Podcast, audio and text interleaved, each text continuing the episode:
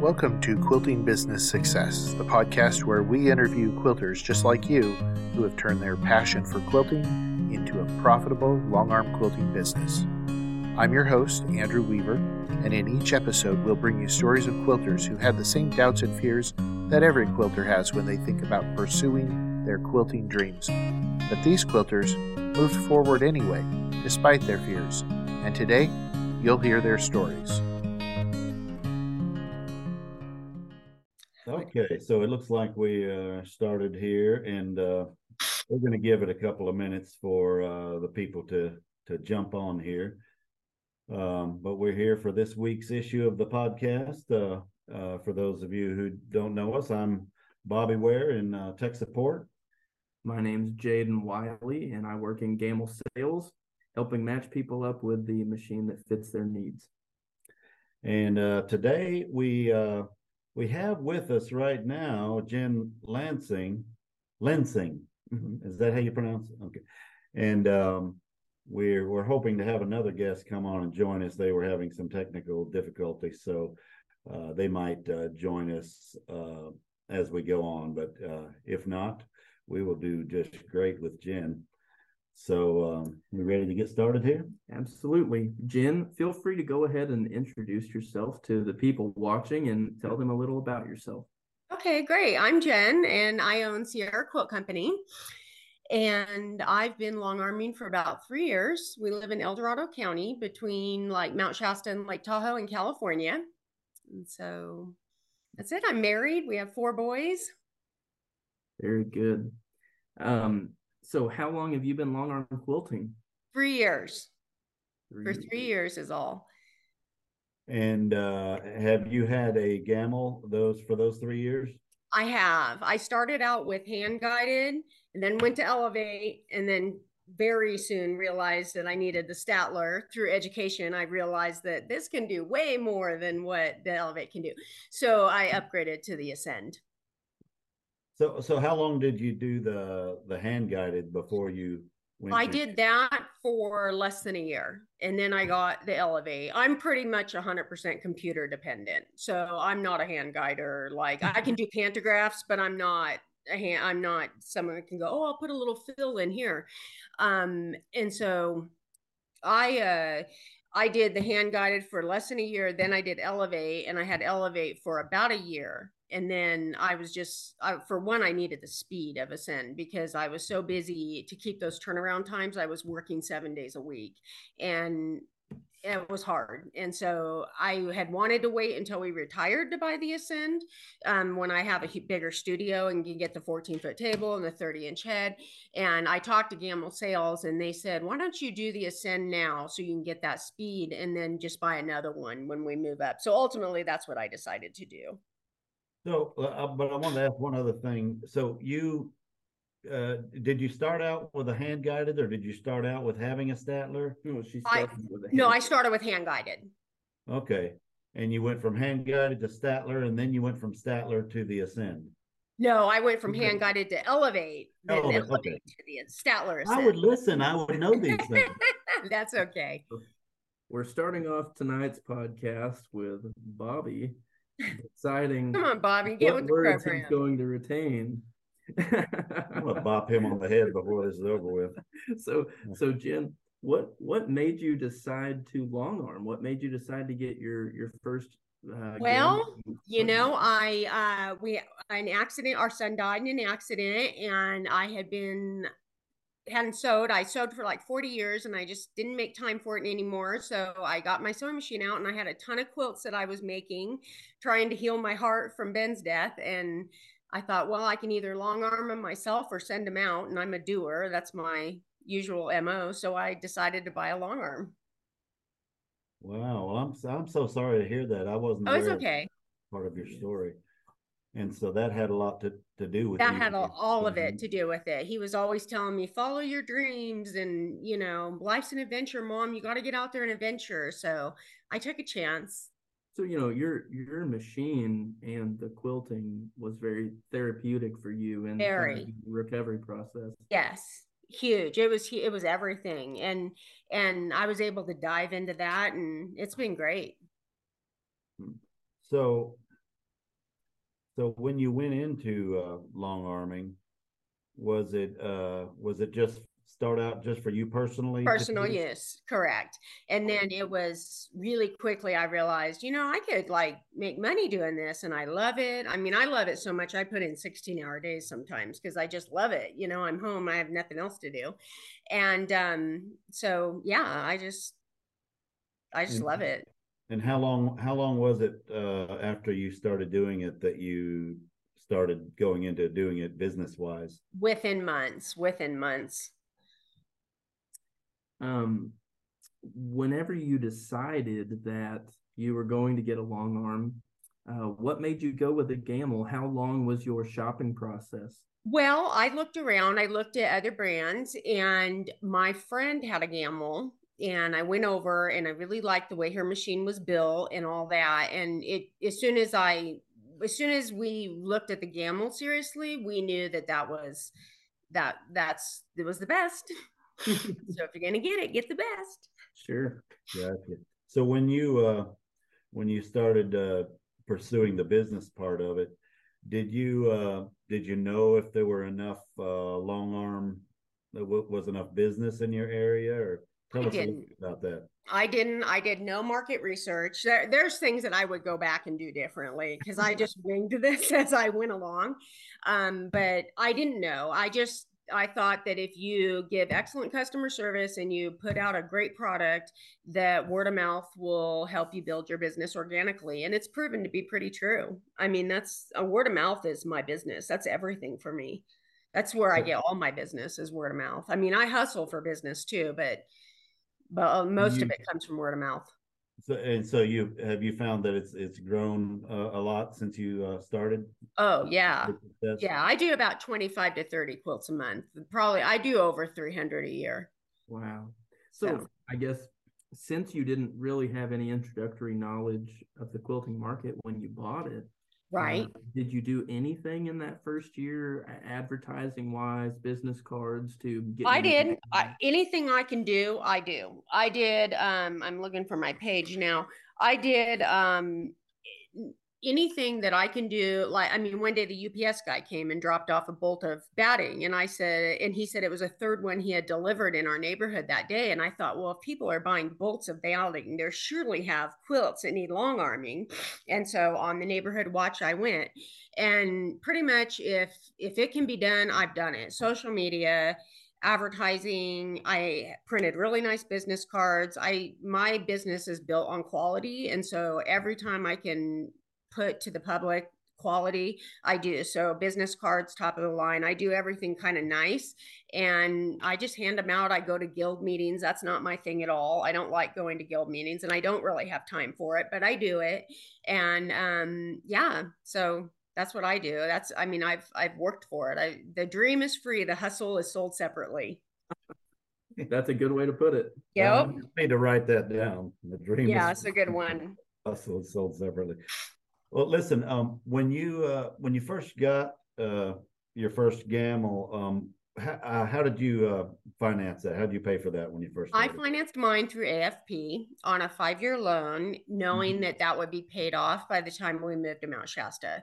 Because my goal is to build this business so that when we live in Mount Shasta and are retired, I can still work and hopefully make our house payment. You know, we're building a house in California, so we're going to have a mm. pretty substantial house payment. And so in retirement which we hadn't planned on and so um, my husband's a retired sheriff well will be a retired sheriff so we have a retirement but i want to be able to make the house payment. So that is my goal to build the business and then keep working. Well so you've owned the machine for three years. You're mm. doing upwards of 300 quilts a year. yeah. Uh, so you're just kind of milking that five year loan, retaining as much as you can. You haven't. yeah, it's on a five year write off, and I'll get another machine at five years to have another write off and start over and have two machines. Hopefully, my goal is by the time five years hits, I'll need that second machine. So, you know, obviously, if I don't have the clientele to support it, I won't buy it. But I I think I will. I, you know, most of the clientele I've built has been not in three years. It's really been in the last year and a half because it's really been since I've had robotics. Mm-hmm. You know, I didn't really put myself out there much when I was hand guiding. I mean, and I told people like, this is not my thing. This is not what I do. So I'll do it for you as a super cheap price because this isn't like I didn't really start the business of doing it until I had robotics.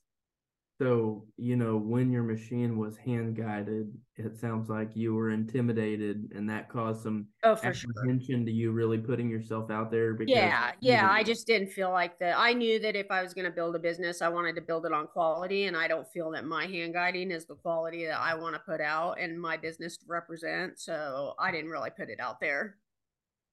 Sure. So, uh, do you have another job at this time? I uh, do. Um, I do. I work um, in the ICU 10 shifts a month, but I'm on call a lot. So I really only work like maybe four or five. And so I still do that until I'm turning away clients. I'm going to do both. And I'm not turning away anybody right now. So how many how many hours a week would you say you put into the quilting? Probably at least 30.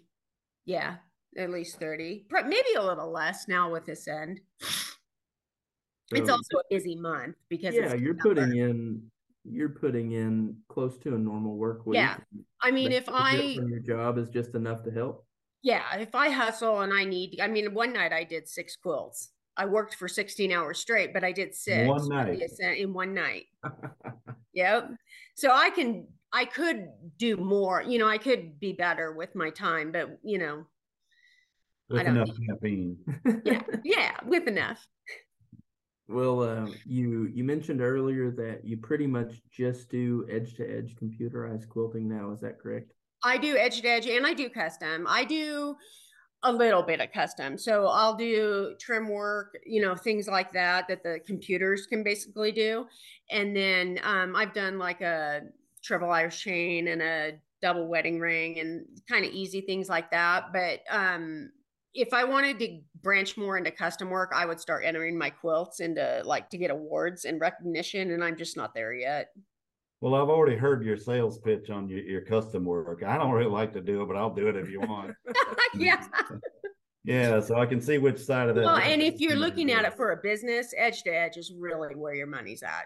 Well, I mean, it, it's what quantity people people yeah. are more comfortable with spending what you charge for an edge to edge quilt right um, than I think most people are with custom quilting. And I guess in, in addition to that, is there a, a, certain percentage of the amount of quilts you do um, that are custom? You know, or or or twenty percent or a quarter? No, no, not right now. There, it's like a handful of quilts at this point that I've done. One percent.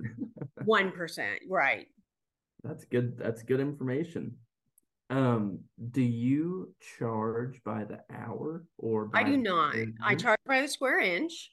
And um, do you want to know what I charge or yeah, okay, so I charge uh two uh point zero two seven five, mm-hmm. so two and a three quarter cents um for most fill. I have a budget one for just basic meander. It's one meander. I use BAM from Urban Elementz and it's a 1.0175 I've only had one person ever need it or ask for it. And so I offer that for like more of a budget quilting. And then most of my fill falls into 275. I charge extra like three, three and a half for snowflakes and things that take forever to stitch out. But so if you an average uh, queen size quilt, uh, what would you ballpark say that? An average quilt would be, you know, probably 275 to 300 mm-hmm. for the quilting plus batting. What that includes the batting because I charge extra for the batting. I I do 14. I carry Quilter's Dream because mm-hmm. I think it's the best, and I charge uh fourteen dollars a yard for that. So um, that's added in, and that usually runs about thirty something on a queen. It's cheaper for them to buy the batting through me than it is for them to buy it in a bag mm-hmm. retail, and I'm making money too. So it's Everybody a win. Everybody wins. right. You well, got it. And that's uh, business, Bobby. That's correct. you know, 275 ish. That's that's a little bit on the higher end of what we've heard some people say their average okay.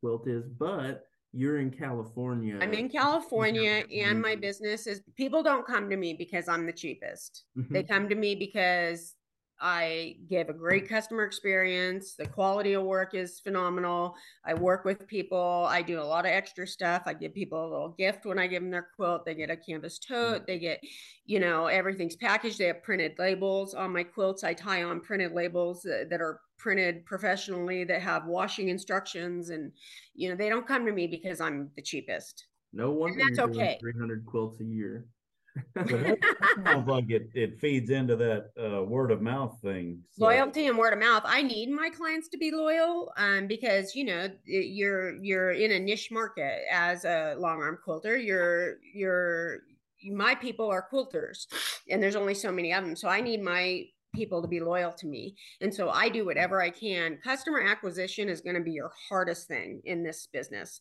And but once you have a customer, you've got to retain them. So, um, about um, how how many quilts a year are you making? Would you say about 300, 350, over 300 probably. Okay.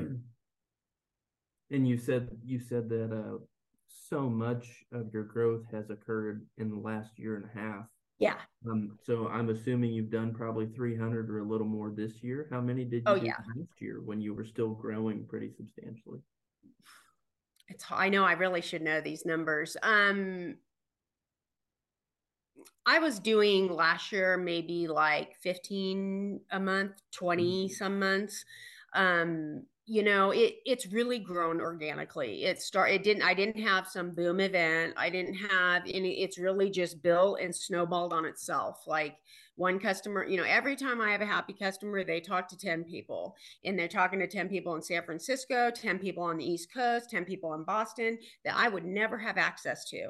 And so those are my that's my best advertisement really because they're talking to people that have no access to me and that's and that's something I was I was wanted to ask you about also is um, eh, you're not eh, is are the majority or is the vast majority of your customers like close around all you? over all, all over. over and to for customer acquisition on that is word of mouth I do have a listing on Etsy and in 2 years I think I have gotten maybe a dozen clients from it so that's definitely not an avenue that, but it's there. It's free. It's what, you know, I basically, I list the deposit, a $25 deposit because you have to list something. Mm-hmm. And then, um, uh, you know, Etsy takes a percentage of that. And so I list it there because it's not that much and it might as well. I have a quilt shop also on Etsy, an e-commerce quilt shop.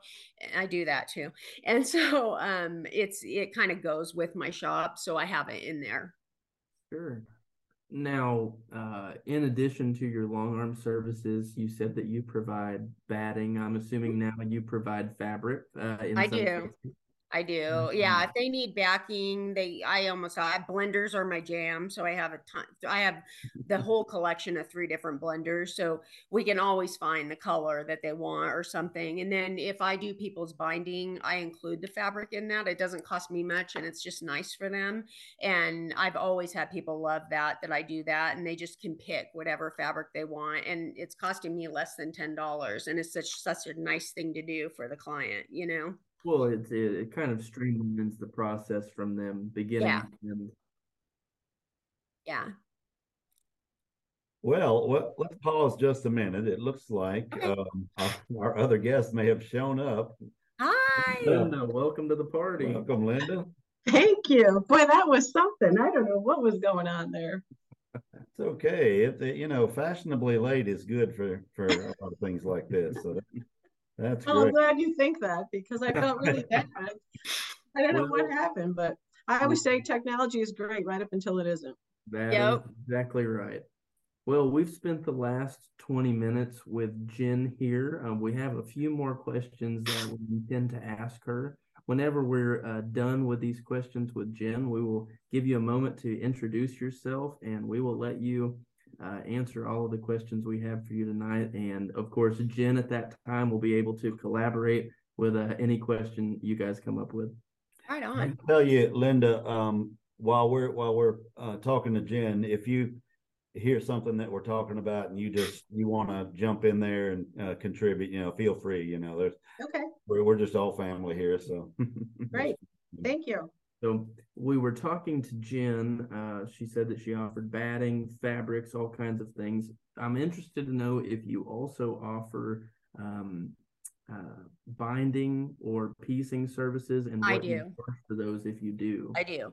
I offer all all the binding. I offer um, machine binding, heirloom prep, which is machine on one side, they sew it on the back. Um, and then I offer heirloom binding, but that's time permissive, and I have that on my website. That that's not always available because I just don't always have time to hand bind for. And really, I charge so much for it. I don't know that anybody will ever. I had one person get it so far in two and a half years. So, Gotcha. Uh, but a lot of people have me do machine binding. You'd be surprised, and I'm not cheap. I charge 25 cents a linear inch for it. Okay, okay. I have Um, a, uh, Go ahead, Linda. I have a funny story about that. When I first uh, was in business, maybe about two, or three years, I had this lady that lived on Central Park West as a client. And she would send me these quilts and I would custom quilt them to death. And um, she called me one time. She said, Linda, I always mess up your beautiful quilting with the binding. Could I pay you to do the binding? And I was like, uh, Yeah. I don't want to do binding. So this was a twin size quilt. And now you got to remember, this is like 25 years ago. And I threw out a price of $150, thinking there's no way this woman is going to pay me to sew it down on the front so she could flip it over and hand sew it on the back. And she goes, okay, that'd be great. And I was like, no, no, no, no, you didn't want it for $150. no, I didn't. But I did a lot of binding for her. She was probably the only client. Well, I would do it for that too. Yeah, it was crazy. Yeah, that's Well, that's so funny. Uh, Jen, as we're getting in, we're getting into the last few questions with you. Considering our, you know, the the target audience for this podcast, you know, people that are either thinking of starting a business or or in maybe some of the early stages, or you know, just need uh, some, you know, somebody some guidance with that. Can Yeah. you- what would you say has been the hardest part of uh, growing your business? For me, it's been the business end. It's been growing pains with trying to keep up with with you know, I have Machine Quilter's business software. I don't use it. I have QuickBooks. I don't use it. My accountant hates me. I show up with everything like it's 1992. Printed receipts, printed invoices, everyone, everyone from Got everything in a Amazon, big tub or something? Checker, all the major manufacturers. I I bring printed like a stack that's this big of printed receipts, and so I, this is this is my New Year's resolution to get better at business because I'm just really doing a poor job at that. But when the accountant sees you coming, they they lock the door. They do. is what you're saying? So, um, did did you say that you uh have uh, been involved with the uh Accelerate program with I am. Gammill? Yeah, I really like it. It's good value. Is there some stuff in there that you think might help you to uh avoid next year going to the accountant with all your documents in a Walmart bag? Absolutely. It definitely is going to help me be more organized. Yes. Well, you're you're on track to uh to getting good with your New Year's resolution Yes. upcoming year. Now, uh, one thing this is one of one of the best questions, you know, to to kind of see into your world, but who was your biggest cheerleader or support system in getting a machine and starting quilting? I had a good friend, my good friend Denise, my best friend. She um cheered me on the whole way and then my husband, my husband and my son Chris and yeah, everybody's been you can do this, Jen, you can do this. I mean, because I did. I started out for personal use and then, you know, people started to see what I was doing and they're like, "You should do this." And so that kind of is what gave me the confidence to take a leap and start a new adventure. Wow. Well, you have done it. And I'm a worker, so yeah. Yeah, and your your story is is really uh, inspirational. Um, you, Aw, you've got a thank you. really unique uh, story. You know, um, uh, This is Um, a business with the robotics anybody could do.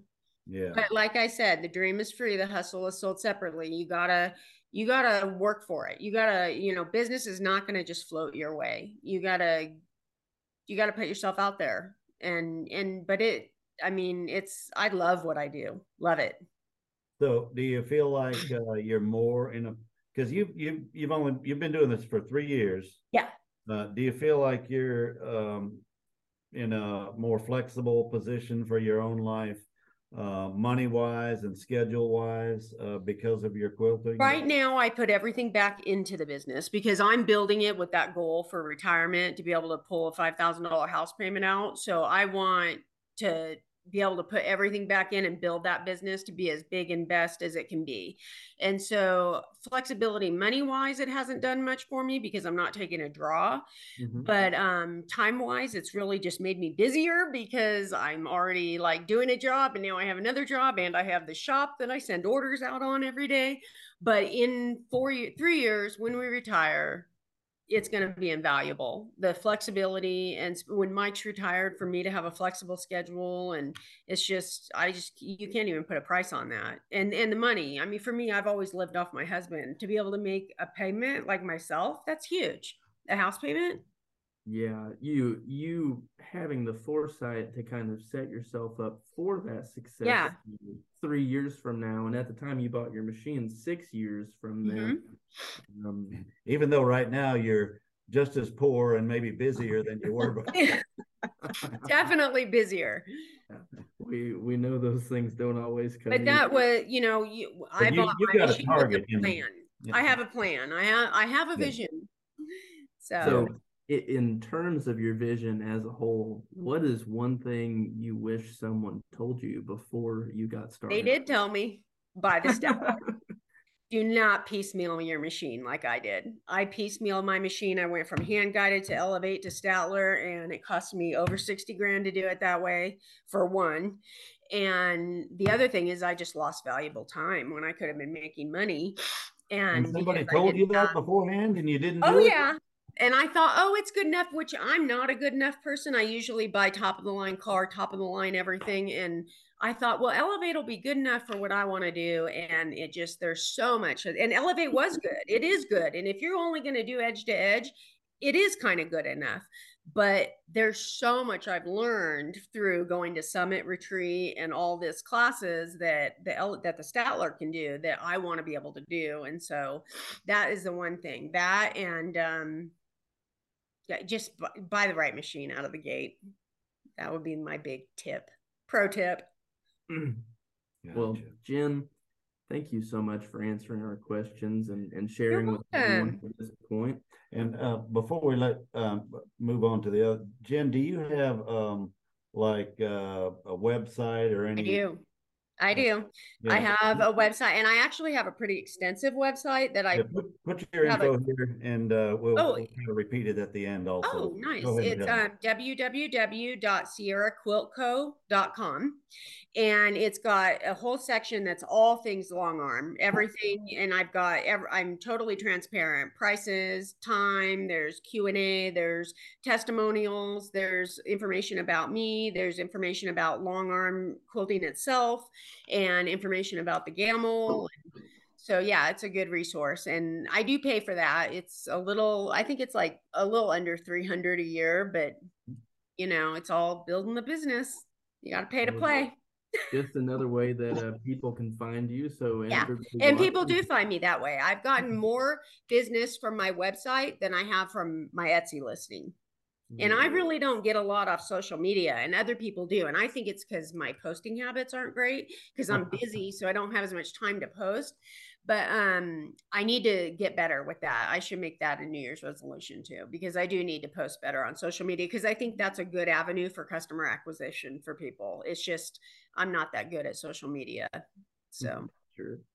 You can answer that. We uh, before we uh, move on to linda there's um, we have a question uh, Jen, uh, Sandy's asking, Jen, when you have multiple quilts lined up to quilt, do you use an extra set of zipper leaders for a quick change to the next quilt? So I I have them, but I just got them like maybe three months ago, and I've always used red snappers. And if you quilt, you'll be familiar with red snappers. And red snappers have a they require a little bit of um, leeway for room to and then also when you take the leader off, you have the snapper rod in it and so I I went to sew tights basically to get avoid to avoid that bump going under the take up roller and needing to require more space for the snapper rod. And then um, the sew tights allow me to be able to take the zippers off and actually fold the quilt up and, and store it away while I'm doing another quilt because you can't do that when you have red snappers because there's a big long rod in the quilt. So, or in the leader. So yeah, that's how I use my zipper leaders. Like not much yet, but I have hot plans for them. Well, thank you so much for sharing that and answering that for Sandy. She is a, a yeah. machine owner. Oh, uh, you'll love it. Recently got her Statler, so she get going, girl. This is a great business. Absolutely. So, Linda, please feel free to introduce yourself to our audience. Tell them a little about yourself, and then we will get on to asking you some questions. Well, I am a lifelong quilter. I made my first quilt at nine. Um, I my mother was a seamstress, garment maker, but never she was into quilting, but it was during the depression and quilts were for people that couldn't afford to buy blankets. So she wasn't big on the quilts and she had, you know, several from the 30s and, you know, from her younger years. But I I the bicycles of making your own butter and candles and um, quilting was one of those things. And um, I got bit by the bug and um, I made my first quilt, you know, at a very young age and kind of dabbled in it, you know, in my teen years. And then when I got into my 20s and got my own house, um, I wanted a quilt for the bed. So I started. And now you have to remember, this is before the internet, before the rotary cutter.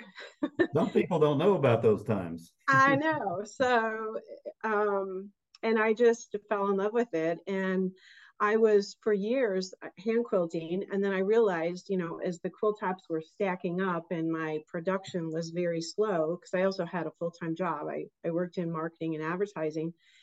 And um, so I started quilting on my domestic machine. Now, my little Pfaff back then, the opening was probably this big. I'm not kidding you. And I quilted many queen size quilts on that little machine.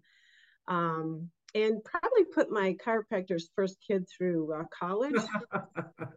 yeah, that's you know because because you're like this the whole time. and um, in the 90s, I you know machine quilting was really changing, and and um, machine quilter Caryl Bryer Fallert won at Houston, and the, the whole industry just went whoa.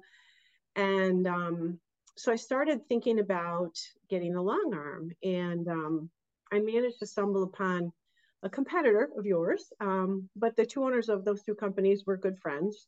Um, and I bought it from a lady who did decorator type stuff where you do like hotel type bedding, you know, like match the curtains to the duvet and all that. And um, it had an on off button. I bought it for $600. Mm-hmm. And, um, you know, you, you'd have to like stop really quick. And I mean, there was no stitch regulator that wasn't even invented yet. Yeah. And um, you know, I just dabbled in it. I didn't really plan on making a big deal of it. And then I started seeing the ads for Gammill, and I thought, you know, I think I really want that. And um, I was working full time, and my husband had an account in Missouri that wasn't too far, Bill Muth too. I'll never forget that name. But um, so we flew down to his account. He had a meeting, and then we drove to West Plains, and I bought it from Ken Gammill. And uh, it was what we lovingly referred to in the early days as a minus. and, and what know, year was this? Uh, 98, I want to say. Okay. And um, no stitch regulator, no no bells and whistles. I mean, we were we were thrilled because it had needle up, needle down needle positioner, I think they called it back in those cutting days. edge technology then. yeah, it was. And Did yours um, have a channel lock or no? Yes, it a one way, just one way. Um, yeah, so that was like game changer. And um, for me, that back then that was around eighty two hundred dollars, I want to say, for the whole thing. And they delivered it, dropped it off. And mind you, there's no YouTube videos, there's no classes, there's there's virtually nothing. And um, I got this thing, you know, they set it up and left, and I'm like, oh boy. and um, about four years later, I bought my Statler.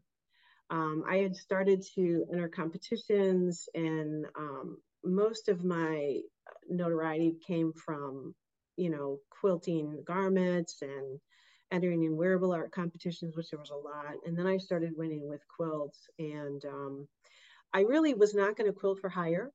That was not my goal. I was going to be selfish. This was for me. And um, so when my friends started seeing my work and I started getting things hanging in shows and I was winning ribbons, I started to get inquiries and I'm like, oh man, do I really want to do this? I have a company I run. I, you know, have a very busy life. And um, so I thought, okay, I'm just going to do this until I make the money back that I spent on it. well, you know, that, that kind of went you by never the turned wayside. back from that point. no, no. Um, but it was a, you know, just a wonderful journey. And, and I've been incredibly blessed to, you know, meet so many wonderful people in the industry and to teach all over the country and um, just share my passion. And, and it's so interesting because I was a little concerned that, and my husband brought this up, that when you turn something that you love to do into something that you have to do, you know, sometimes there's a little bit of a, oh gosh, I got to go quilt this quilt that I don't really like. And I was worried about that, but it didn't happen. Granted, there were some quilts that I was like, oh boy, you know, but um, overall, it's just been a great journey. Sure. So I I want to jump ahead a little bit because you you explained that you had bought your first long arm and then you bought uh, your second long arm, which was a Gammill in roughly 1998, and then you bought a Statler in around 2002. All of this time, you were still working full time. Oh yeah, oh yeah. I was running my advertising agency, and um, so I'd get home from work, I'd make dinner, and then I'd go quilt for a few hours, mm-hmm. and that went on for probably a decade. And um, the crazy thing is, is when you when you are a silk quilter, you attract a lot of show quilting. And those that are in the business know that it's very time consuming and your production is very slow. Mm-hmm. And, you know, you can whip three edge edge outs in a day, no problem. But, you know, you might be a whole week on a custom quilt. And if you're only doing it part time, like I was, it could be even longer. Mm-hmm. So yeah, that was a little tricky dynamic that I wasn't expecting. Basically, had three jobs. You had your other job, you had your quilting, and you had taken care of the family too.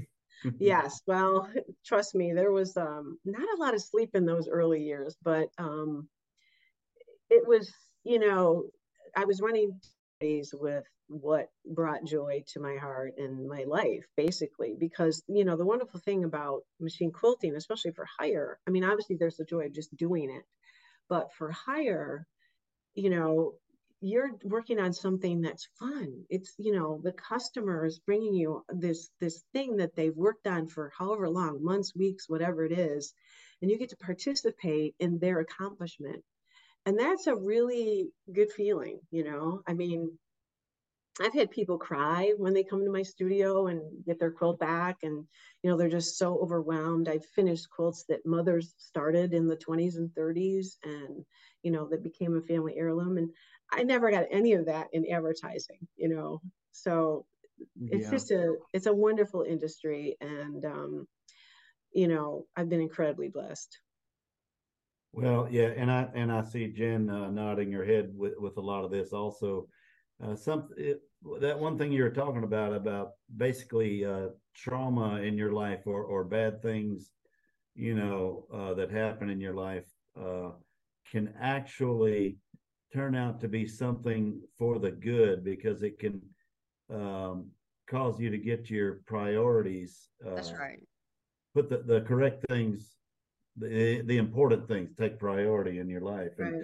and i see that in both of y'all's stories yeah. uh, that you've been sharing. And I think that's also something that the people watching this podcast, uh, you know, everybody's has uh, different levels of trauma or bad things that happen in their lives.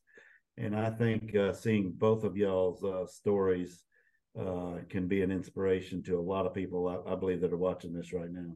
Yeah, it's it's pretty common that whenever we face adversity like that, it makes you focus on the things that make you happy. That's right. Both of you went straight to what made you happy and turned out to just be extremely successful with it. So what a blessing that is. Um, Yeah, and I I didn't really know what to expect because I'd been a in the corporate world and a driver and a business owner and you know people working for me and the whole you know I created this and and that was one of the things that was probably pretty easy for me to get my business quilting business off the ground is because my background in marketing and you know I could work or as little, as much or as little as I wanted. And about the time that happened, um, I truly think it was a divine intervention because I was working crazy hours at, at my company. I was working crazy hours at the quilting business. And, you know, when you have something like that happen, you really, it's a wake up call. And to take something that is a hobby, that is a creative outlet, and to turn it into something that is worthwhile and is you know revenue generating i mean i can't even tell you what that meant because you know there was not as not the level of stress and stress is a killer of your immune system. So if you have any kind of illness or any kind of weakness in your body you know you get up every morning you go oh i don't want to go to work today you know I I never felt that, and that is truly an amazing thing. And if anybody's you know struggling with that in their current situation, wondering whether they should take the leap and jump in and you know actually start a business and and go it alone, um, I would say absolutely do it. Don't even hesitate. I mean, back when I started, there was two machine quilters in my state, um, so it was a little different. Than I'm not gonna lie. Um, yeah. but there's still opportunities. I mean, we're making I know quilters that are making tons and tons of quilts every year. So, you know, there there's a lot of room. So for you, Linda, um, you bought your first couple machines with the sole intention of using them for yourselves. Did you have any idea that um, there would be enough quilting business to sustain it as a, a full time occupation for yourself? No, and actually, you know, that was the last thing on my mind. I was not going to go into business. The, you know, when I bought the Statler, I felt a little bit guilty, you know, because it was a significant bump in the price from the 1st Mhm. one. But you know, my husband was very supportive, and and he's like, "Look, I have a lot of expensive hobbies too, so you know, don't give it a second. You don't have to do this." But um, you know, I had no no idea where this would go, and to think that this led me to a place of being able to travel the country and teach, to author a book, to design patterns, to design digital patterns, you know, to have the kind of presence. I mean, obviously, I'm just a small fish in a very big pond, um, but to make friends with people all over the country, that's what, you know, buying a Gammill and a Statler did for me. You know, I mean, obviously, I have a high work ethic. You know, you're not going to just stand around and people are going to knock on your door. There, there's going to be some, you know, effort on your part, big effort on your part to make it happen. But if you have the desire and the will, the sky's the limit. Now, when you first started, now granted, it was uh, it was decades uh, ago. Um, uh, how how did you get the uh, the funds to buy that your first machine, second machine, third machine? Um, kind of you know just for the people watching. Uh, yeah. Did you finance any of them, or did you? Well, the the the blessing of of being an entrepreneur is that you never know when your next paycheck is going to come from. So it, in my case, in my husband's case, it required us to become very much savers. And so when I got the first machine, you know, that was just an easy little check. I mean, that was less than somebody's, you know, car payment back then. The second machine was a little bit, you know, bigger, um, which was a classic I bought then. And um, then the third machine was a big one. That was like the same as my Jeep, you know. Um, and we were fortunate enough, knowing, you know, that we're savers and we don't live an extravagant lifestyle, that we were able to pay for it. But I did consider um, financing it. There, there were some really great deals with my bank um, but I ended up not doing that. I had applied, and then my husband was like, "Just write the check." Um, just do it. but it didn't take me long to put that money back into our account from the business um, because I was I have never priced per square anything. Um, I've always priced by the job, and that requires that you understand how long it's going to take you to do something.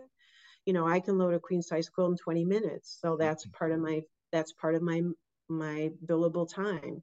And you know designing the layout what you're going to put down on the quilt what kind of threads you're going to choose you know the meeting with the with the client that's all time. And you have to know exactly what that is uh, in order to understand whether or not you're making money. And you know back when i started there was an ad. I used to advertise in quilters newsletter magazine in the back a little classified ad and that's where i got a lot of my customers and there was a there was a quilter in there. I have no idea what who, what her work was like or whatever, but she her headline in her ad was "Will quilt any top for sixty dollars," and I'd be like,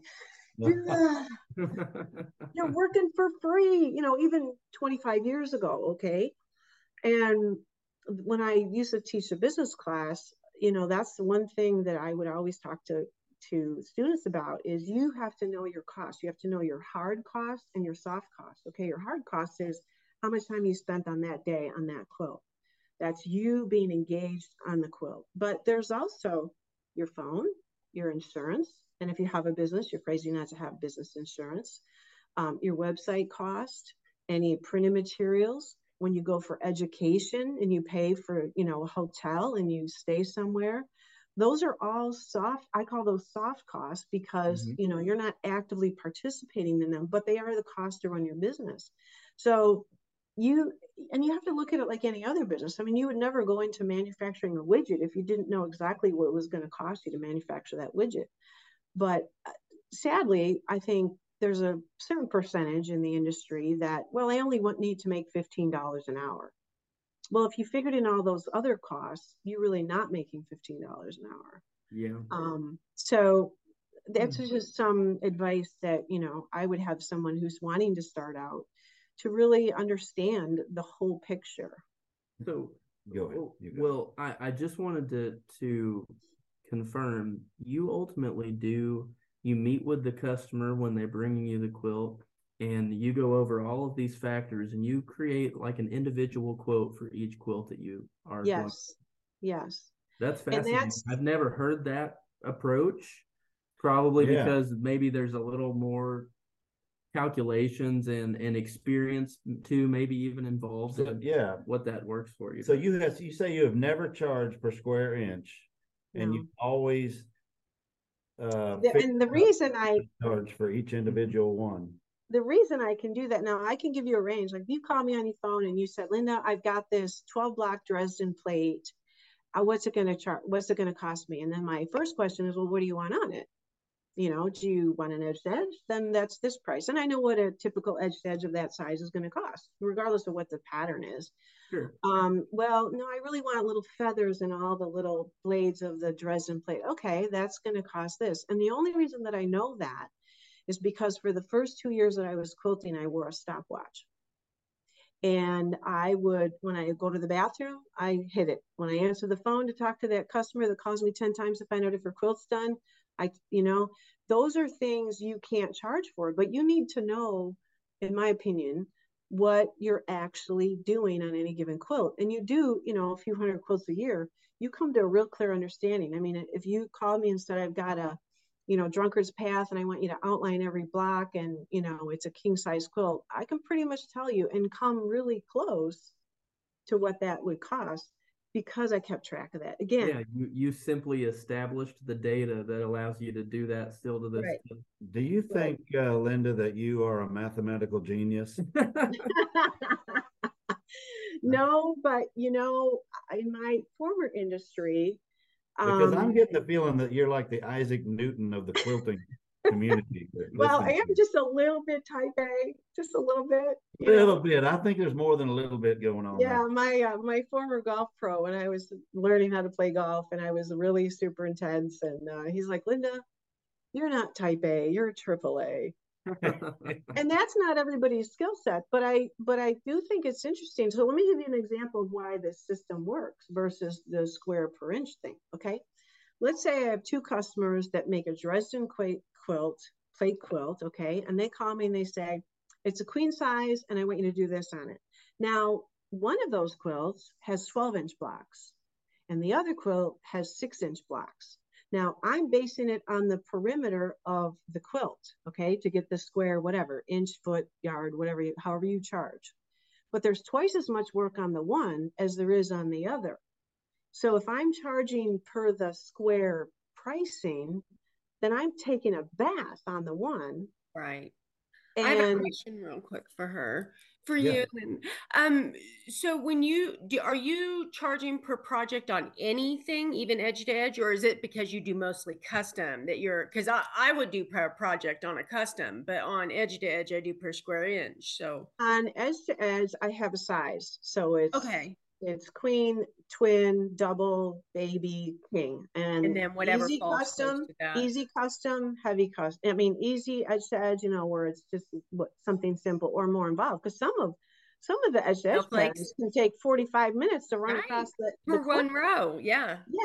like So snowflakes. I have I had two categories for that. And um and then custom, you know, I had so many blocks was this custom price for a queen. So Okay. many, these blocks was this price for a king or a queen or whatever it is.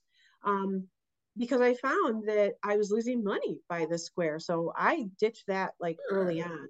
And that's you know, it, it, once you understand your your time factor. Yeah, I don't have the experience that you have. and and the only way you're going to do that is if every i have a work order every single quilt that i did i kept track of my time. watch. i wrote it down on the work order you know the intake form which has got all the customer information on the back. I would have how much time it took me to do the border how much time it took me to do all the blocks. And then that made it super easy for me to come up with a schedule that is you know category based like custom is this heirloom show is this for each size and then i can give you a range you know pretty close to that and i i got to a point where i didn't really have to do any math because i knew because i tracked my time time. Okay, thank you for your input. That's so interesting. I appreciate that. yeah i know when i first floated this idea out in the you know when i was teaching that class like at the machine quilting shows people were like Ah. yeah, that was earth shattering. Yeah, I, don't- I don't know how many adopted. I mean, I still see the square inch, but I'm saying, well, if I made a 12 inch block and you made a six inch block, our quilts are the same size, you know. Now, and it says that's a that's it would be the same, That's an easy right. right. But when you get into semi custom, That's what made me wonder if you were doing mostly custom on Then yeah. I, I did do probably more custom than edge to edge because obviously people would see my work at Lowe's and go, I want that. Right. But it the same the same mix applies no matter whether it's an edge edge or not because some people are even doesn't matter what the edge edge pattern is they're mm-hmm. charging the same and you got the one that you could it could run across the quilt in 10 minutes and you got the other one that takes 45 minutes well you're Right. losing your fanny on the second one That's right. Yep, because your equipment is tied up in that time period. Well, and it's just- is, you know three or mm-hmm. four times the amount, which is drastic. Exactly Now we've got a question here from someone watching with us as Holly. She asks, "What kind of requirements do you have for a quilt back? Um, how much extra per side do you recommend or require? Um, does the backing need to be squared up, etc.?" Oh, that's a great question. Well, for me, um, my job is to help educate my customers in a way that makes my job easier, right? So when someone sends me a quilt and I've got, you know, three inches on either side and my my clamps are gonna I'm running gonna run into it, or you know, I've got to pin the I have a little trick on the other end of the um the Velcro strip. I sewed a little uh triangle, a little rectangle of fabric and then I could pin slide the clip over the other end and then just pin that to the edge of the back the backing and then when I would get close to it the machine wouldn't you know Hit it. flip out you know um, but I always try to educate the customers as to what I really need to make their job the best it can be and in the rare case that that didn't happen then I would keep scraps of strips of fabric around and I would just chunk them down as I would go, you know, so the backing's wider. And then I would charge them for that. And when you give it back to them and there's all this stuff hanging off the edges of their quilt, and they're like, what is this? Oh, well, that's the uh, extra I had to add because your backing wasn't big enough. They will never bring you a backing that's not big enough again. That's a great little learning tool, isn't it? Charging them a little more. but Wow. I um you know, I was very, very fortunate in that when I started, um, I had some of the same clients for, I still have a, a, client that I'm quilting for right now that I've had since the very beginning. And um, when you start them out right as to what you require, um, it's pretty easy to get people to do what you need. Now, now every once in a while you get one that's like, this was all they had in the quilt shop. And I, I said, you know what? Just sew some strips on the edges and sew some strips on the bottom and I'll load close to the top so that I don't run yeah. out, you know, getting down to the bottom. And um, I never really had a problem with it. Squaring up the backs, um, most of the time you can pin it square or you can, you know, magnet square, whichever method you use to, you know, whether you're using leader grips or red snappers or whatever it is you use. Um, you know, I got pretty good at not having to square up the quilt and trim off fabric and, you know, I think one of the things that's probably more of a challenge than a lot of people want to admit to are some of these wide backs that are wonky, you know, and I don't know. I I always try to pin selvage to selvage or, you know, snappers selvage to selvage on the leaders rather than the other way around, which sometimes you're quilting the quilt sideways and you got to get really creative. I don't think that doesn't work with edge to edge, but it does work with custom. Well, I'll tell you, um, we could go for hours listening to to this stuff. Um, but it, unfortunately, our time is limited, and we're getting we're getting closer to the end. But uh, what, let me, what I'm getting out of what you're saying there, uh, Linda, is, you know, when you first started talking about having a stopwatch and everything, I'm saying this woman's crazy. What is she? You know, but but after listening to you going through it all, because I'm the type that does probably does not invest on the front end the way I should with that type of thing. But you established ways of doing things, put forth the effort to establish, and now it's just effortless. You can just explain how it works just like that. And uh, I think that's a good uh, inspiration for a, a, lot of the people watching to put in the energy on the front end to to you know establish a good way of doing things. So yeah, that is just you guys think, both I yeah. think the most important thing that I would tell people that are new or that are struggling or that are thinking of getting into the business is track your time in the beginning. You know, you're going to probably go by what's happening price wise in your in your area, your region of where you live or where you're drawing your quilts from, but keep track of your time because uh, for years I would hear people say, "Oh man, I lost my butt on this custom quilt." And I'd be like, "I'm making money." because I understood and and you know it's not for everybody. I mean, no, I've had I've had twelve hundred dollar quilting bills and you know customers that know what they want and they're willing to pay it. Now I know that's going to freak out a bunch of people, but um, you gotta you have to understand what you're worth, and I think that's the biggest struggle in the that I see in the quilting for hire industry is that a lot of people undervalue their skill set. I mean, you know, I just had a plumber come and look at my a thing in my house, and before he walked in the door, it was 120 bucks. Mm-hmm. So yes, well, everyone else's time is incredibly valued in these individual trades in the same right, way the that it should be for you all. Um, and knowing your worth and uh, I would probably highly recommend most of you to use Linda's method to try and get a uh, and, and more of an in-depth idea as to what other costs and time may be directly associated with the quilts that you do because you may find that um that you're you're losing money in areas that are are not fair to you. And both of you ladies have just shared such an incredible wealth of information here with us tonight. Uh, jenn linda you're both fascinating to listen to your experiences are are great, very different, um, yeah. but you both have have had the same result in in establishing a successful business, and we congratulate you both on that.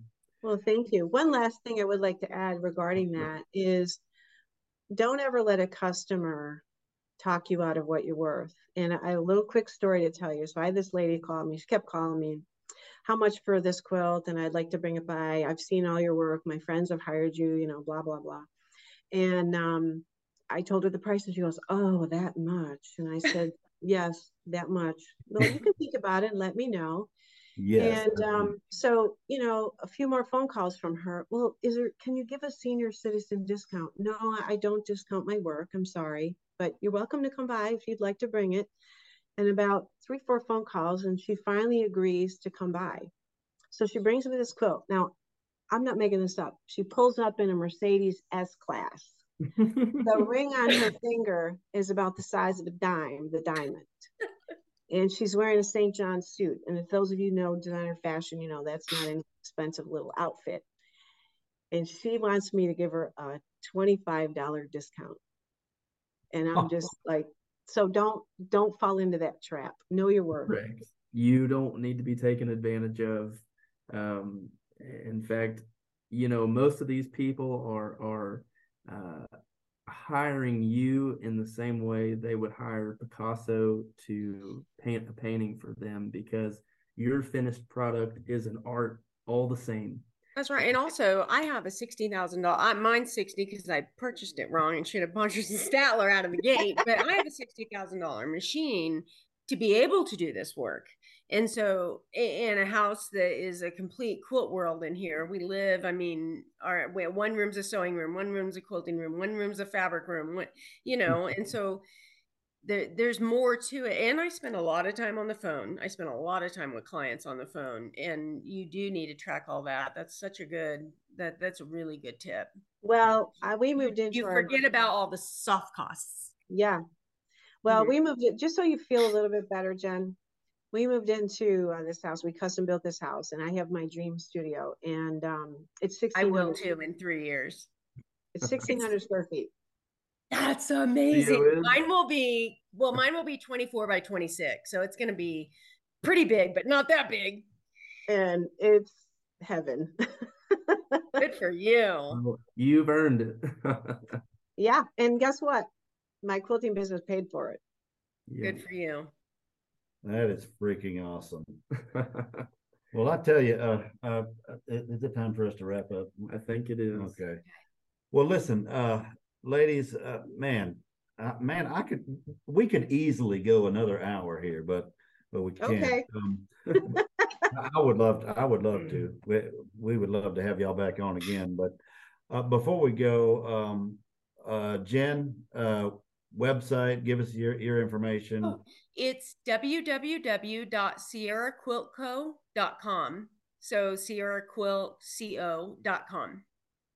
Awesome. Excellent. And, uh, Linda, a lot of people Mine- probably know your name. Uh, let, give us your website. It's thequiltedgoose.com, and nobody ever gets why I named my company the Quilted Goose.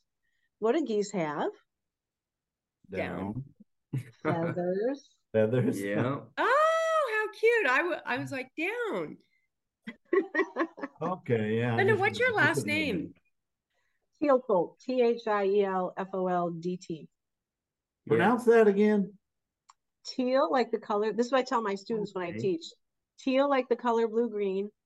Folt, like a baby horse with an F. Okay. Teal fault. Very good. You have too many consonants in your last name. You know, it's those Germans. I married into it. I had a really simple name. Yeah. Well, Came and with a Jen, great guy. So what am I gonna do? I- if you end up typing Linda's name into uh, YouTube or Google, you'll probably find out real quick that she's pretty famous in the quilting world. So oh, we're good. thankful Well, to have there's- you and you just as well. as a just as a plug for Gammill, there's 12 there's 12 videos that I taped out at uh, Ricky Tims' studio for Gammill uh, probably a decade ago hmm on thread and tension and loading and quilting ideas. I think there's 12 of them. Yeah, and if you type I was in a little uh, younger then. if you type in Linda Thielfoldt Gammill or the Quilt Show Gammill, you'll be able to find Linda's videos. I've watched Okay. them. They're great. I, I've been fanboying over you for a while in the quilting industry, so it's very nice to to formally meet you tonight. Um, well, my pleasure. Yeah, what a pleasure uh, speaking to both of you. So we hope you both have a great night. Thank you so much for joining us Thank you. and uh, hopefully all of our uh, audience will, will reach out to you guys with anything they may yeah. need Any questions? Yes. Yeah, Yeah, definitely. alright. And I'm guess all over s- I'm all over social media too. So Yeah, me a- too. I have a, Facebook, I have a business page and uh personal, and so yeah. Yes, yes. Perfect. Well, yeah, look these ladies up. Uh, I just want to say FYI before we go. Um, uh, anyone that feels like you need more uh, education, training, uh, whether it be for business or for the quilting uh, part of it, uh, go to gammill.com and there's lots of resources available. Oh, absolutely. All Okay. right. Are we done? Thanks, everybody. Thanks, guys. Thank you, guys. Ladies, thank you so much. All you right. guys are the bomb. See ya. Have a Merry Christmas. Bye. Same Merry Christmas. you. Merry Yeah. Christmas. Bye bye. Bye bye. Bye, Linda. Thank you for joining us today on Quilting Business Success. We hope you've been inspired by these stories of quilters just like you who have turned their dreams into reality.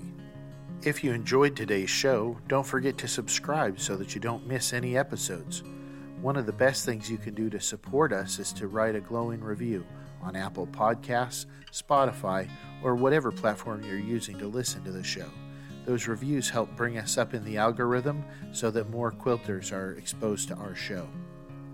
What would you like to change in your life, and what steps can you take today to bring you closer to the life that you want?